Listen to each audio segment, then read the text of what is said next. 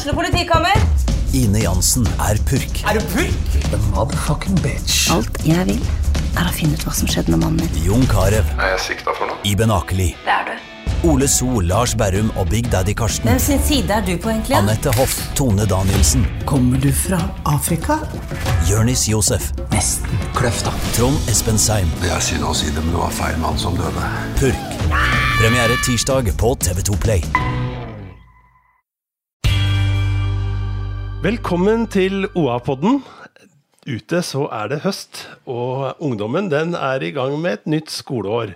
Og på Raufoss så åpnet selveste statsministeren denne uka den nye læringsfabrikken.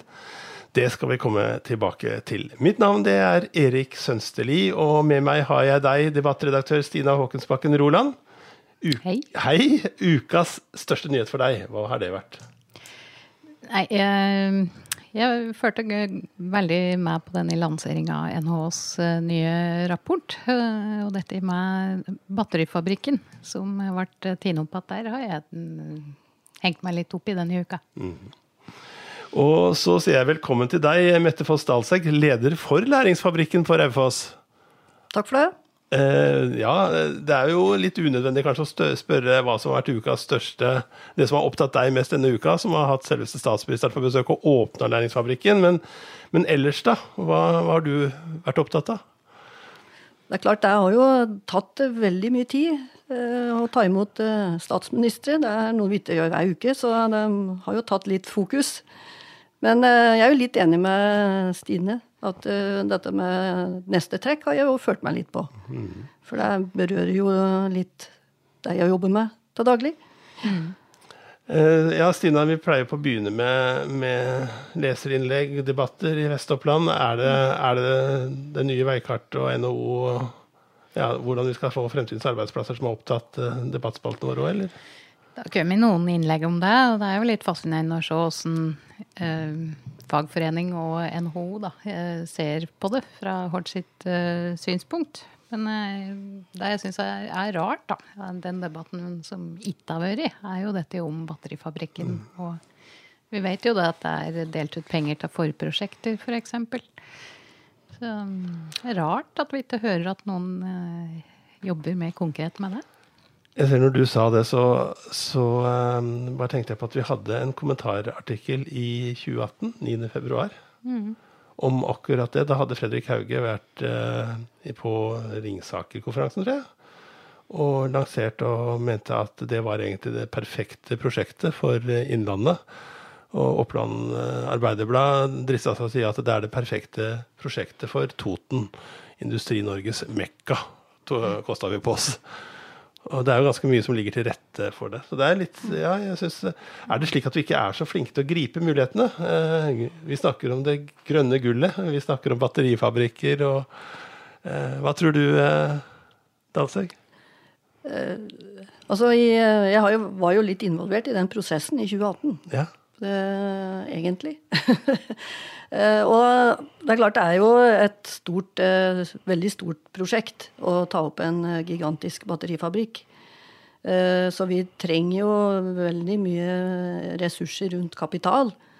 Så det er jo ikke bare bare å finne den rike onkelen som vil ta en sånn prosess. Men det, det jobbes med det batteriinitiativet fortsatt. Så, så der, eh, det, er, det ligger ikke dødt. Nei. På Sørlandet så har de jo fått med seg Gjelsten. Eh, eller Bjørn, Bjørn- Bjørn, Bjørn. Bjørn Rune, er han heter. Ja. For han, og han sier jo eh, Han er interessert i å, eh, å investere i ny industri. Og det, her så sier de at ja, de rike onklene vi har her, de, de vil bare kjøpe eiendom. vil ikke investere i noe, noe industri, da. Jeg vet ikke om det kanskje kan være en del av et svar, eller tja, er vanskelig å si for meg. Nå har vi, jo, vi er jo så heldige at vi har fått uh, Skattum på eiersida på Industriparken. Og det tror jeg er veldig positivt for eh, regionen at vi har fått lokale eiere. Det er jo ikke bare Skattum, det er jo flere lokale. Så mm, det tror jeg er eh, Der kan det skje mye. Og så tror jeg litt på det at hvis vi ikke har den rike onkelen i den giga i Tesla-klassen, av den nær slags, for jeg forbinder disse batterifabrikkene med disse store Tesla gigafabrikkene, så, så kan vi kanskje ha noen, eh, noen mindre eh, rike onkler sammen, kan kanskje bli en eh, stor Og i, kanskje i, i allianse med andre krefter, da. I Sverige så bygger du en gigafabrikk. Det er sammen med en Tesla, tidligere Tesla-topp, han svensken Peter Karlsson. Og Siemens, som jo hadde Anne Marit Paningstuen, født og oppvokst i Totenvika. Totenvika. Mm, ja. Du og Totenvika. Eh, men de har jo bygd, bygde jo fabrikk i, i Trondheim. Mm. Eller var med på å gjøre det. Og, og, det er også flere andre steder. Så jeg tenker at Jeg syns jo det er spennende, da. Med muligheter i det. Men vi må kanskje komme i gang. Syns jeg. Det er jo nå veldig stort behov nå, i ja, hvert fall. Så det er jo, der er det muligheter. Mm.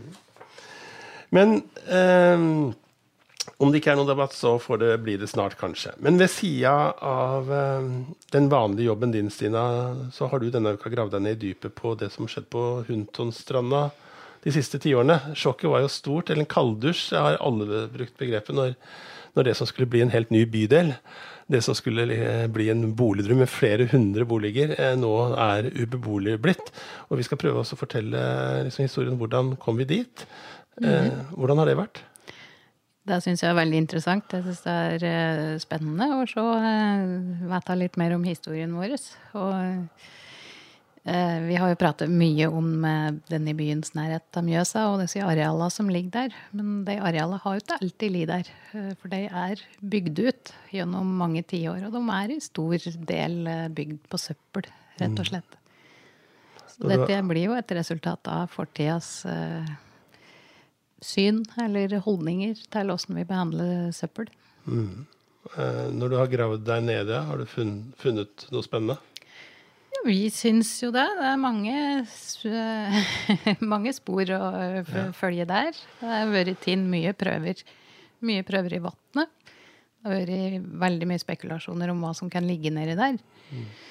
Og det har òg vært noen frampek om at uh, gass kunne bli et problem.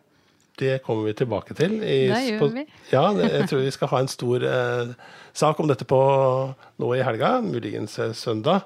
Eh, vi får se når, eh, om vi rekker å bli, bli ferdig med alt det arbeidet som du og Per Hovland har gjort. Men eh, eh, nå til Raufoss, eller Luktu Raufoss, som, eh, som, noen sier. Og eh, statsminister Erna Solberg hun åpnet onsdag kveld Læringsfabrikken på Raufoss. Eh, hva er Læringsfabrikken, kort og godt, Mette Foss Dalsegg? Ja, jeg kan prøve å svare kort og godt. Det er jo en ny læringsarena hvor vi prøver å få industri og skoleundervisning tettere sammen. Det er, jo, det er jo på en måte hovedpunktet, men det er klart det er jo for å på en måte sikre at vi får den kompetansen eh, industrien trenger framover. Så får vi da gjennom eh, Katapult og Læringsfabrikken muligheten til å investere i kanskje utstyr som en skole kanskje ikke framover har økonomi til å ha inn en, i et klasserom. da.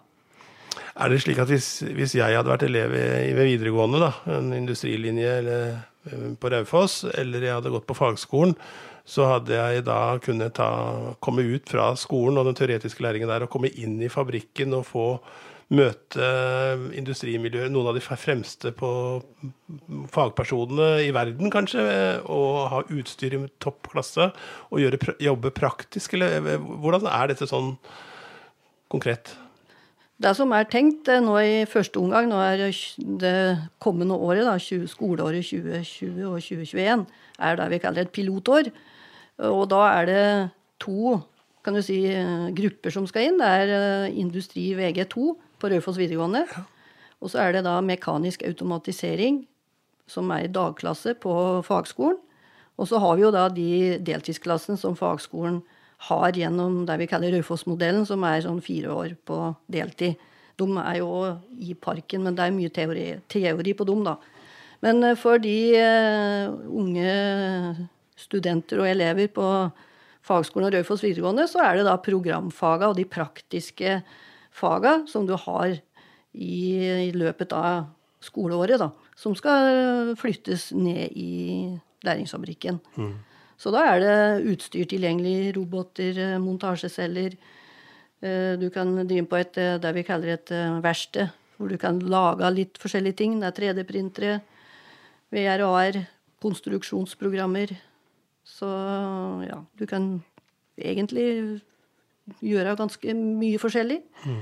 Men er, vi har vært veldig bevisst på det med det å planlagt denne prosessen, at vi ønsker å ha en arena hvor du kan drive med litt eksperimentering og prøve og feile og lage ting.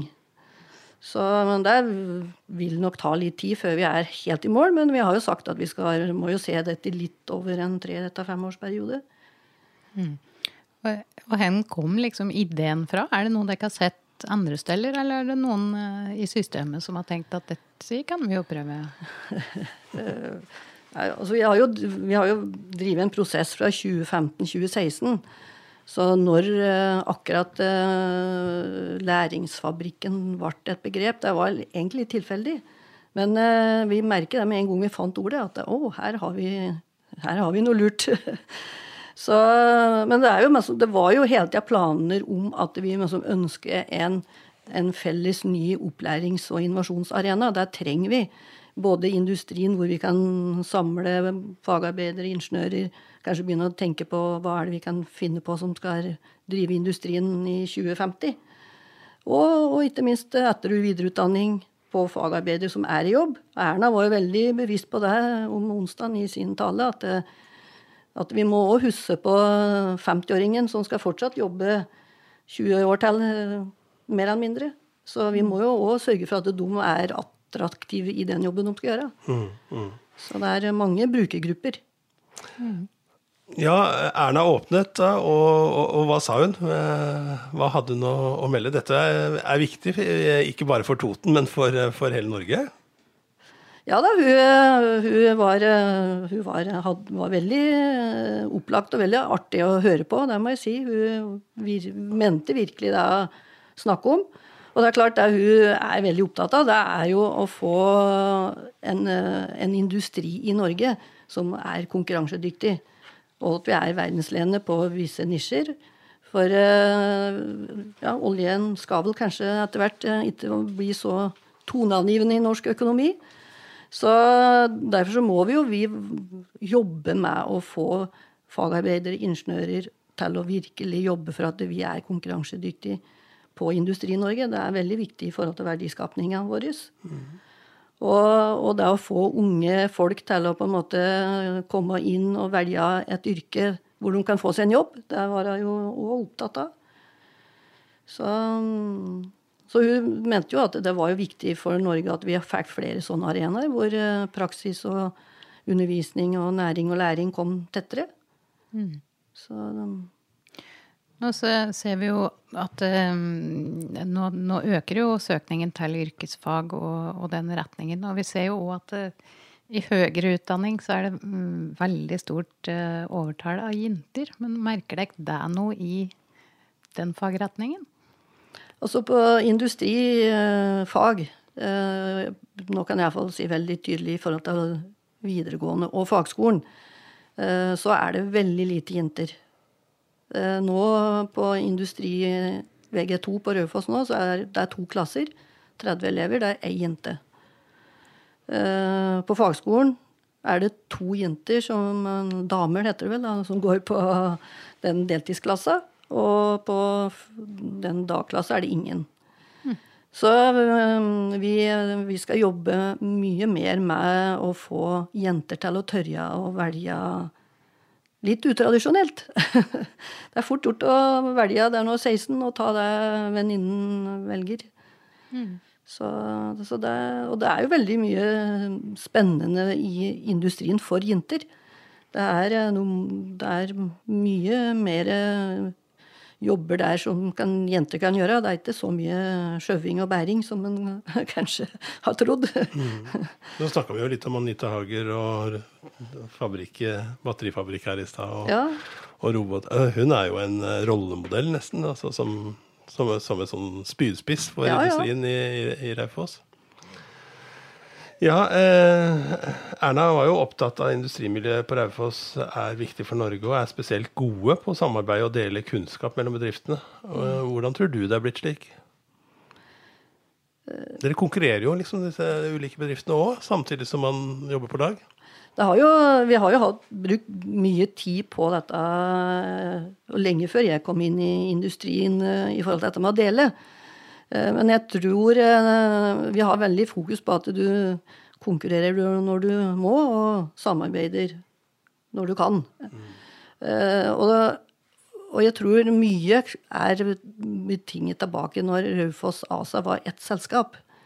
Så var det jo på en måte en Altså det var jo ett stort selskap, og da jobba alle veldig godt sammen, og det var mye utvikling, og mange fikk lov til å drive med Teste ut mye forskjellig.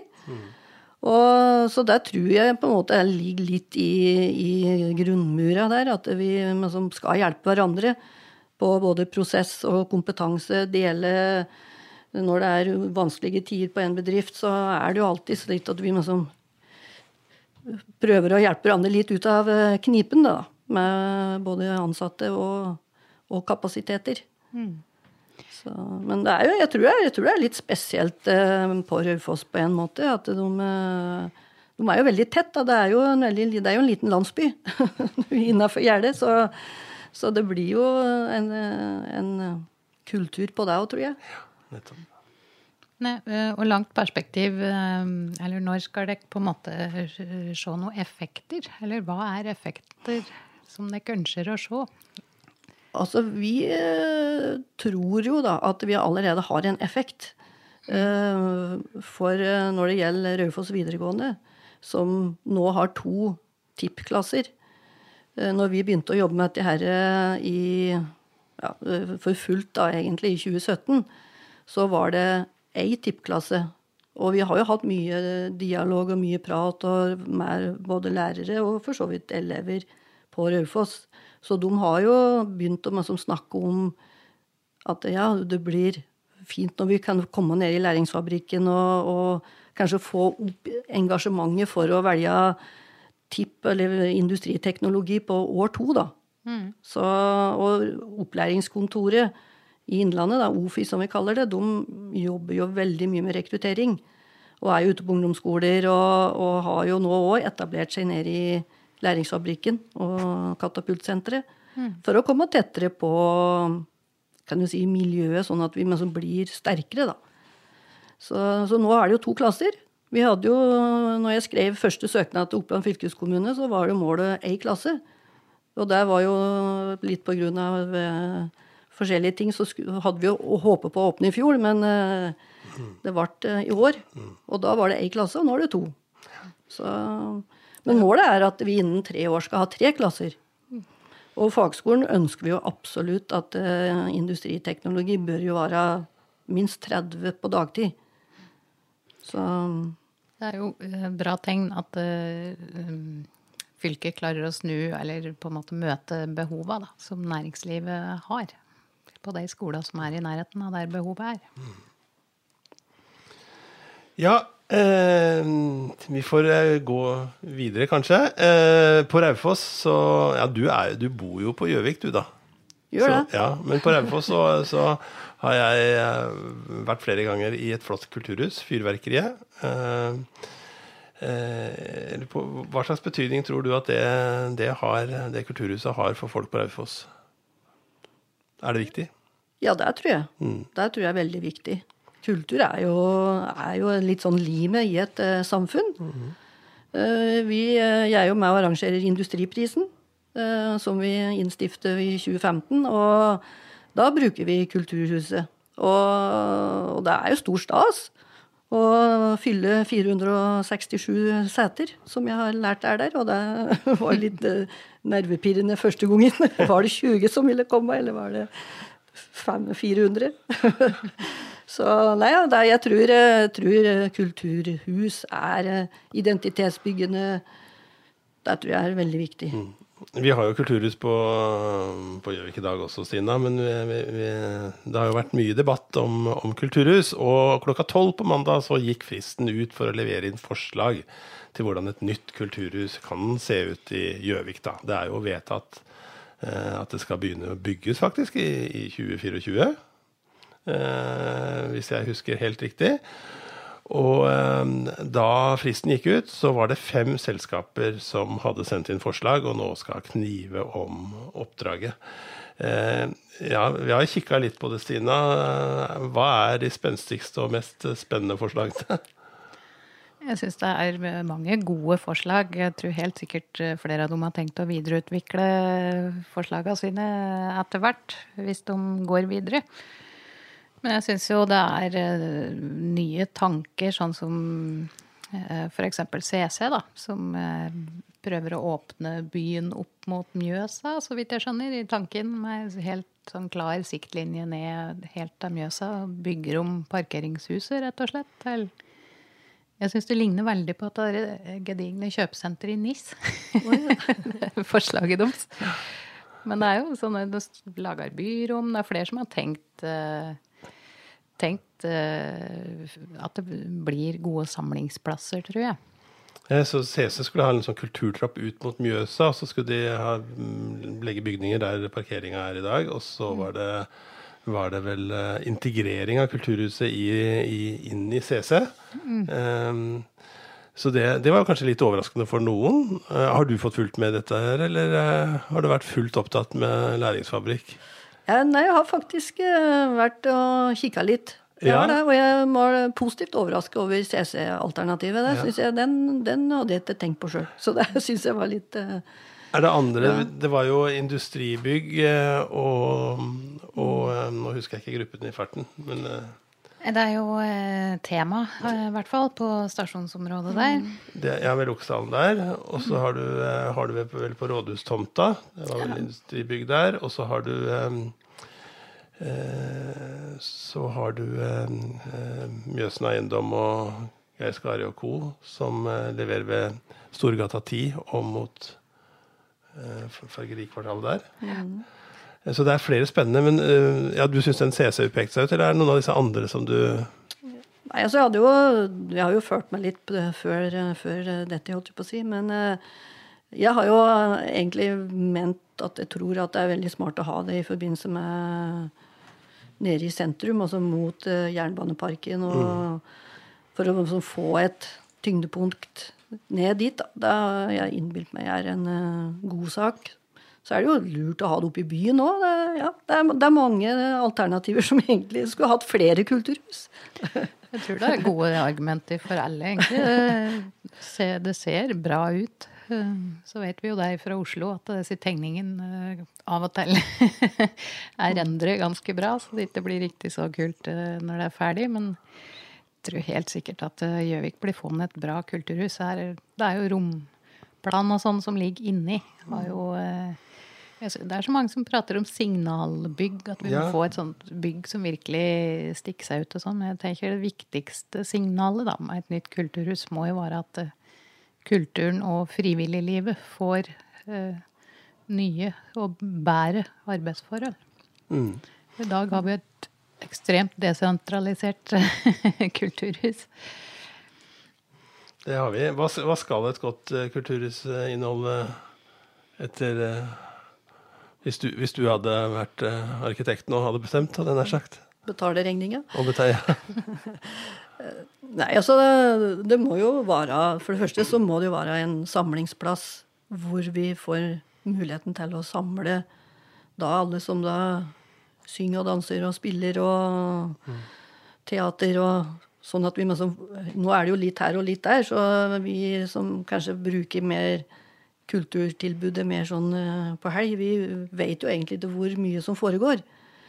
Eh, så jeg tror det er, ville vært veldig mer synlig da, eh, for flere at vi hadde fått en, en større fellesplass. da. Mm. Så, det er jo et hvis vi klarer å få til, og det, det vet, er det jo tanker om å få til sånn torgfunksjoner på en måte, som ikke bare blir hvis den, I dag så blir det sånn Skal på biblioteket, så går du til biblioteket. Skal du på kinoen, så går du til kinoen. Men at det liksom blir et sånn derre areal da, der det er folk, og som det blir litt liv. Og du ser bare i skateparken hvis ungdomma De går jo dit fordi at de vet om at de treffer noen, liksom. Det, så syns jeg det er noe fascinerende mellom at du eh, der, eh, der eh, de unge talentene, eller der hvor man begynner kanskje i, i kulturlivet, enten det er så innenfor ballett eller om det er fiolin eller hva det skulle være, møter kanskje også de profesjonelle utøverne. Det på en måte det samspillet, dynamikken eller de mulighetene liksom, til, til, at, til, hva det kan føre til, syns jeg, synes jeg er spennende da med et med et eh, sånt kulturhus uh, der nede. Og så tenker jeg at det må jo være en veldig groarena for alt annet som følger med kulturen. Enten det er lyd, eh, tek teknikk, alt som skal til da, for at vi skal kunne på en måte nyte og ta del og oppleve noe med, med kulturen. Så det tenker jeg at det blir jo et slags kraftsentrum, kan bli, på mange slags vis. Ja, eh, men, men, jeg er spent på å ta Raufossingen seg en tur ned til Gjøvik da, for å få seg en konsertopplevelse, tror du? Det er jeg ganske overbevist om at ja. jeg tror eh, både østre og vestre totninger og snertingdølinger og folk fra Biri ja. Eh, tar turen til Gjøvik. Ja. Det har, har de vel allerede gjort på mange arrangementer, tror jeg. Ja. Så det dette, dette, blir jo på en måte et Hvis vi, hvis vi ikke ser litt i kula, så er det vel en viss fare for at eh, det er, vi ikke er like mange kommuner om veldig mange år fram i tid. Og jeg tenker at Kulturhuset bør bli, i hvert fall ta mål av seg til å bli et slags region, regionens kulturhus. da. Og så ligger det jo forlengelsen for så vidt av Musikk Innlandet også, som jo dette er knytta mm. ville ha Musikk Innlandet-satsingen skal jo ha funksjoner som er knytta til det huset, bl.a. en konsertarena. Så det er jo viktig at huset også sånn sett rommer ja, som du sier, hele regionen, men da tenker jeg hele, hele Innlandet eh, også. At det, mm. det, vil være en, en, Selv om den skal virke over hele Innlandet, så, så skal, bli jo dette nesten feststua, da. Eh, kan bli. Mm. Det er vel litt sånn med, med idrett og industri. Altså vi må jo ha, For å få spiss, så må du ha bredde. Så det er så veldig viktig å, liksom, få flest mulig til å tørre å begynne med ulike ting. Og klart er det mer synlig tilbud, så er det jo kanskje mer eh, åpent for flere òg. Mm. Mm. Ja, vi får håpe iallfall når det står klart, så er vi ferdig med koronaen. Ja, det, har gjort, det har gjort det litt spesielt det siste halve året for eh, oss alle. Og smitteutbruddet på Hamar det kunne ifølge vår kommuneoverlege her i Gjøvik, da, eh, Siri Fuglem Berg, like gjerne ha skjedd nettopp eh, her eh, hos oss. For etter at skolene åpnet igjen, har flere nå også fått kjenne litt på frykten. Eh, og ved Kopperud skole så var det vel 15 elever og 10 lærere som har vært i karantene de siste dagene. En eksternt besøk av en person med positiv koronatest førte til at de måtte i karantene. Ja, eh, liksom disse tingene har minna meg litt på hvor mye tenker vi egentlig på korona om dagen, og, hvor mange forholdsregler eh, tar vi. Hvordan er det med deg? Og og dere på Læringsfabrikken. Det var vel sikkert en del koronarestriksjoner når, når det var åpning? Ja, ja. Vi, I forbindelse med onsdagen så var det mye, mye tiltak og mange vurderinger. Og to meter til Erna og, og mye sprit.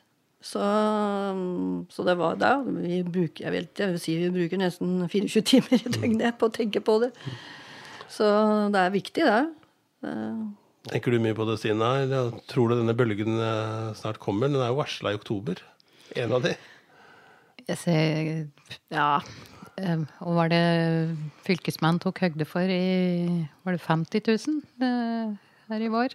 Eller jeg ser ikke liksom det for meg, men jeg, vi har jo fått veldig klare vekkere, tenker jeg nå, da man ser hvor fort det kan spre seg. Kan spre seg. Når man ser på. Det er jo en unge som ikke går og snyter seg for tida, liksom. Så den ser jo det at vi, vi har litt å gå på. På avstander antagelig, og disse generelle smittevernråda, da. Og det har jo økt igjen etter ferien øh, noe. Og så syns jeg at jeg er blitt litt imponert over at vi virker ganske flinke på sånn smittesporing, da. Eh, litt når jeg leser om hvordan man på en måte finner ut Jeg hørte på nyhetene i dag om hvordan man fant ut eh, Det var noen som hadde vært på, på fly. Og man hadde da identifisert 300 som hadde vært i kontakt med disse. Og, eh, og det er kanskje noe i det som ligger i at, vi, at vi ikke har fått disse voldsomme utbruddene igjen. Eller, eller den voldsomme økningen. Men eh, snakk om hvor mye vi tenker på det. Hva er smittepunktet du tenker mest på, Stina? Det er nok når jeg er på butikker og sånn, for da har jeg etter kontrollen sjøl, liksom. Jeg kjenner Jeg var på butikken i går kveld, og da sto jeg i kø, og så kjente jeg at han som sto bak meg, han sto for, for tett på meg. Jeg kjente jeg ble irritert. Ja. Det kjenner jeg også på. Jeg kjenner at jeg av og til når jeg blir for tett, så markerer jeg. Mm. Jeg tør ikke å si noe, men jeg har hørt at det er noen som gjør det. Og, og jeg var i en butikk hvor jeg er i kassa sa det at uh, vennligst gå litt lenger tilbake. Så uh, Men jeg, jeg, var på bensinstasjon i går, og da var jeg inne på på toalettet for å vaske hendene, og da så jeg meg rundt, og så tenkte jeg at det, det er, her er det egentlig bare antibac-en i inngangen. For her var jeg Jeg syns det var mye reinere enn i mars, hadde jeg sagt, enn det, enn det er nå. Jeg vet ikke om du har sånne erfaringer? Det er nok mange som har fått uh, muligheten til å gå gjennom rutinene sine, mm. tror jeg. og det er jo egentlig Det er jo bare bra. Uh, tenker jeg, da. Vi trenger noen ganger sånn vekker, men det er klart denne ble jo litt uh, voldsom. Men, men, jeg tror det er mange rene, fine toaletter mm. i det offentlige rom blitt. Mm. Men vi er blitt flinke til å Jeg lever mer med denne koronasituasjonen nå. Uten at jeg liksom går mm jeg husker liksom i starten av mars der hvor, da, hvor, ja, hvor redde vi var, rett og mm. slett. Mm. Så hadde vi en liten av, Vi slapp nok litt av i ferien i begynnelsen av august. Mm. Jeg skal innrømme at det, ja, nå, har det, nå har det gått over. Mm. det var ikke så ille, men var, du hadde litt den følelsen. Og så fikk vi litt på Vi fikk jo litt fort beskjed om at her må vi ikke slappe av. Mm. Ja, det har vi gjort. Eh, ja, vi deler ut eh, blomster som vanlig også i, i dag. Eh, til noen som, som fortjener en gratulasjon for noe. Vi kunne jo delt ut til Læringsfabrikken, sjølsagt. Som jo nå er, åpna. og de andre vi deler ut blomster til, er ofte kanskje de som trenger en liten oppmuntring for noe de står, står oppi. ja, jeg vet ikke om vi har noen kandidater i dag, jeg. Ja. Stine. Jeg syns det er mange kandidater. Ja. Denne uka òg. Ja, det er, er, det. Hvem tenker du på? Jeg tenker, jeg tenker, i hvert fall på lærere. Helt generelt. Som står i mye, mye utfordringer nå, tror jeg. Mye snufsete unger og vurderinger du må mm. gjøre der. Absolutt. Men eh, helt konkret så tenkte jeg på en sak vi hadde denne uka her med eh, oppe i Klomsteinroa på Biri. Eh, der møtte vi flere beboere som sliter fælt med at de ikke har nett, og de har heller ikke telefondekning. Det viser seg at de, telefon, de signalene de har hatt før, det har vært refleksjon fra andre steder. de, de, har i praksis ikke hatt dekning, så når de har skrudd av 3G-nettet andre steder, så har, kommer ikke de refleksjonene lenger. Til Klomsteinroa, så nå, da er det ikke, er ikke noe å gå på. Og der, um, ja, Vi prater bl.a. med Line Nersven og familien som driver gard.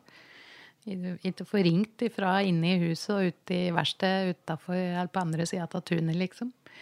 Det, det er, nett er infrastruktur i dag. Altså, det, blir, det går på både trygghetsfølelse og alt annet hvis du ikke har det. De tenker jeg skulle ha hatt en blomst. Ja, jeg syns de også fortjener en blomst. Jeg tenker bare at de som jobber innenfor landbruket i dag, de driver jo på mange måter Det tenker ikke vi andre på. at er, De er avhengig av teknologi, og er teknologi i ganske vid forstand. Så det er jo Jeg veit ikke når vi skal slutte å snakke om den dårlige bredbåndsdekninga og internett og, og, slike ting her, men det, det jeg tror, ja, jeg syns det er sjokkerende nesten liksom at vi hvordan enkeltmennesker har det. Som denne familien. Da. En blomst til dem. Da fortjener dem. Ja, ikke sant? Uh, ja, uh, jeg tenker jeg vil sende en blomst i dag til eh, Daniel Rafito, 13-åring fra, fra Biri. Uh, han blei kritisk skada i en badeulykke på fastland lørdag 15.8, og lenge så var det usikkert om han ville overleve. Eh, han, han, kunne få varige men, for, i stor grad uh, viste seg seinere. Men så ser det ut til å ha gått veldig bra, til tross for at han lå tre minutter minst under vannet da han ble redda. Eh, han husker ingenting av hva som skjedde, men Daniel sier at 'jeg føler meg helt normal i dag'. Da han stilte opp hjemme i stua sammen med familien sitt i Disetsvingen på Biri nå denne uka, og det var en veldig sterk historie som vår eh, reporter Trude Dale kunne, kunne berette. Og jeg har lyst til å sende en blomst både til han, familien, og til de som redda, redda Daniel. Det var en veldig rask og god reaksjon. Hjertekompresjoner eh, og full førstehjelp som, som jeg eh, ja, var imponerende å lese om. Så en, en, stor blomst i den retning. Ja, tida går fort. Eh, eh, hva skjer i helga?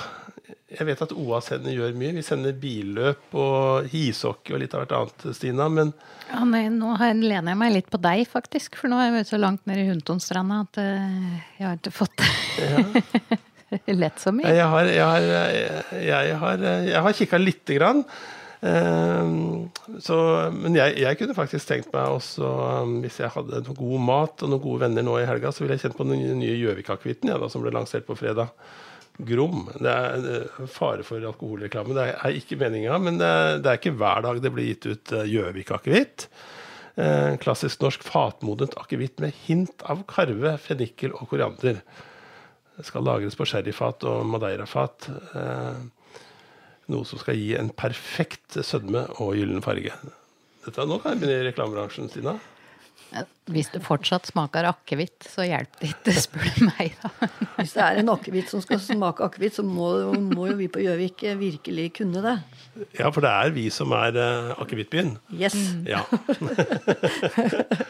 uh, ja uh, men helga, da. Hva gjør, uh, hva gjør sjefen på Læringsfabrikken når hun kan puste ut etter åpningen og, og ta seg helg?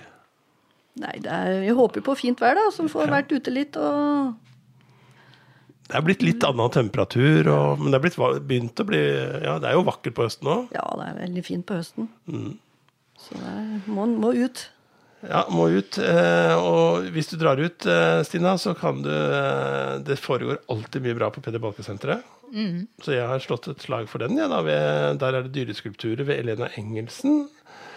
Og så er det en folkjazzpunkete trio med meget direkte tekster på norsk og irsk-rebelske melodier på friscenen her. Dog Valley Fever tråkker til på lørdag. Jeg kjenner litt uvant at det er jeg som har denne rollen. det er du som pleier på å ha oversikt over, eh, over dette. Ja, det er vel fortsatt bylivsdag, Bylivsstar, så det er vel en eh, del av det, tror jeg. Ja. Ken André Ottesen, vår Oppland Arbeiderblads tidligere i mange år tidligere medarbeider, kjent som BA-desken, og har vel ei ny bok på gang nå, tror jeg, med. Moro fra lokalaviser eh, over hele landet. Eh, det er eh, også fra Oppland. Våre, våre, beste, eller jeg vet ikke helt hva jeg skal si om de er de beste alltid, men, eh, men, han presenterer det under Bylivsdagene nå igjen. Han er jo en eh, Toten-ambassadør av rang, er han ikke det? Ja, tar med caps med Toten på. Ja, flere til og med. Jeg har møtt ham i selskap i smoking men egen eh, Toten. Altså samme capen, men da, sånn at den passer til, til smokingen. Eh, det er, det er kult. Ja, standup med Dag Sørås på Fjorden. Eh, ellers så har jeg ikke så inn, Jeg fant ikke så veldig mye annet. Det gjør kanskje våre, våre folk fra kulturfronten, eller om jeg hadde hatt Frode Hermanrud her. Men jeg vet at Hege Øversveen skal på Stjernekamp igjen lørdag kveld veldig mange så på det. Det så jeg for at det var veldig mange som var inne på OA. Eh, som vi prøvde å anmelde dette underveis og fortelle hva som skjedde. Hun fikk gode tilbakemeldinger, men det var et ungt stjerneskudd fra Finnmark, eh, Vegard Bjørnsmo, en 19-åring, som liksom eh, ja, fikk alle til å felle en tåre, tror jeg. Nesten, og iallfall fikk gåsehud av, av sin, eh, sin, sang og sin joik. Eh, så det er spennende å se hva Hege kan få til denne gangen. Eh, hun skal faktisk ganske tidlig ut, og OA skal følge det.